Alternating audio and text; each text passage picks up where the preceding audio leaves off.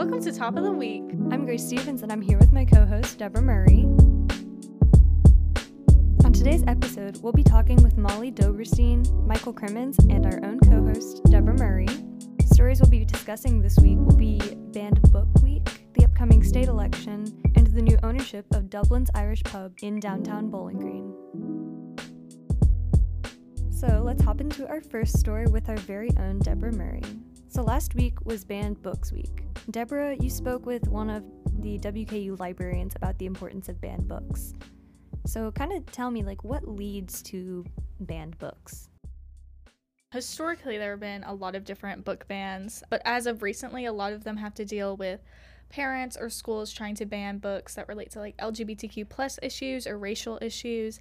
But previously, really famous classics like To Kill a Mockingbird or The Sun Also Rises by Ernest Hemingway or um, Slaughterhouse Five by Kurt Vonnegut, all of those face challenges due to like their content. So if it's like sexually explicit or if they use like derogatory terms, basically they would be banned. A lot of um, well-known authors also had a lot of their books burned in different states as well as challenged and then banned, but a lot of it starts at like a school level. So you mentioned some of the classics that were challenged and then actually were banned at one point. What do banned books look like today? So, so recently, most banned books typically focus on like LGBTQ plus issues or racial issues.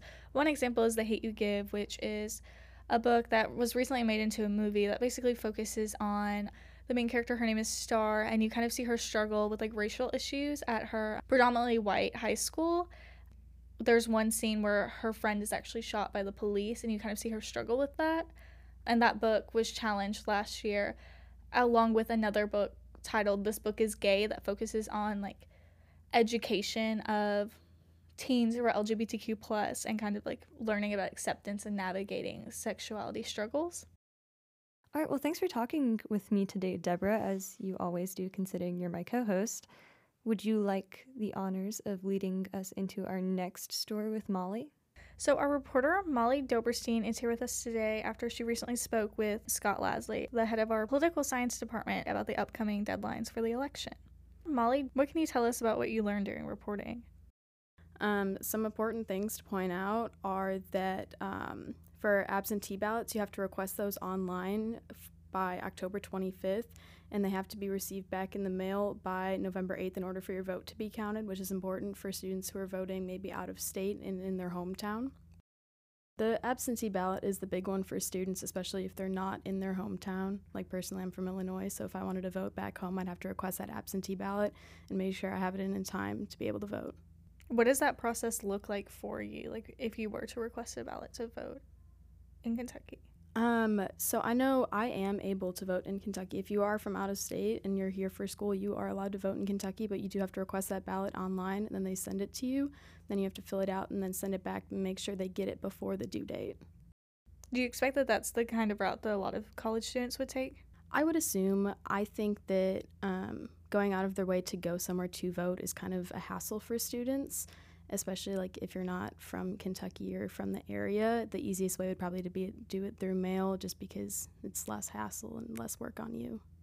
Alrighty, thank you so much for joining us today, Molly. Thank you for having me.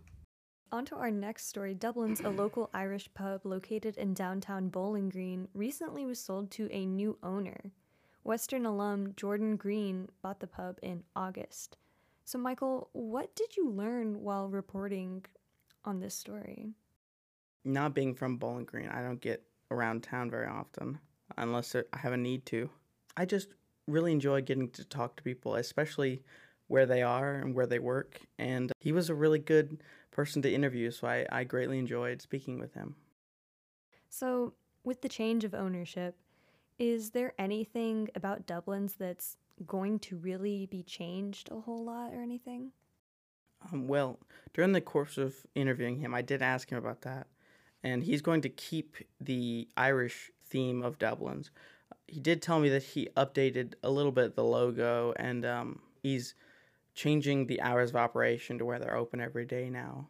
But other than that, other than those two big things, he didn't point out anything that's really going to change. I guess I'm really just wondering why did he buy Dublin's? Like, what was the reason behind this WKU alum just buying Dublin's? Is it sentimental? Is it. So that's an interesting question. Um, we didn't get too much into it, but basically, the story he told me was kind of your run of the mill, you know, land buying story where he was looking for property to open his own business, is what he seemed to indicate. And he saw that Dublin's was for sale. And as we say in the article, he was a he was a Western grad, so he had been there, and he told me towards the end that one of the things he really enjoyed with having Dublin's is seeing all the people that come in, people that he's not seen maybe since 2018. So I don't know if I'd say it's a sentimental thing, but um, it's just kind of a situation that seemed to work out. You'd say. Gotcha. That make that makes sense. Well, thank you for coming in and talking to us Yeah, again, Crimmins. Thank you. Good to see you again. Tune in next Friday for our next episode. To stay updated in the meantime, check out the WKU Herald website. If you have any tips or any ideas, feel free to email herald.digital at wku.edu. Again, a special thanks to Molly Doberstein and Michael Crimmins for coming in, as well as Deborah Murray.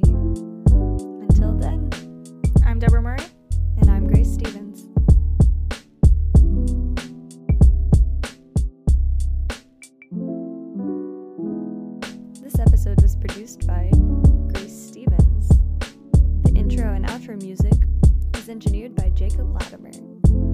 And your co hosts are Deborah Murray and Grace Stevens. Our special guests today were Michael Crimmins and Molly Doberstein.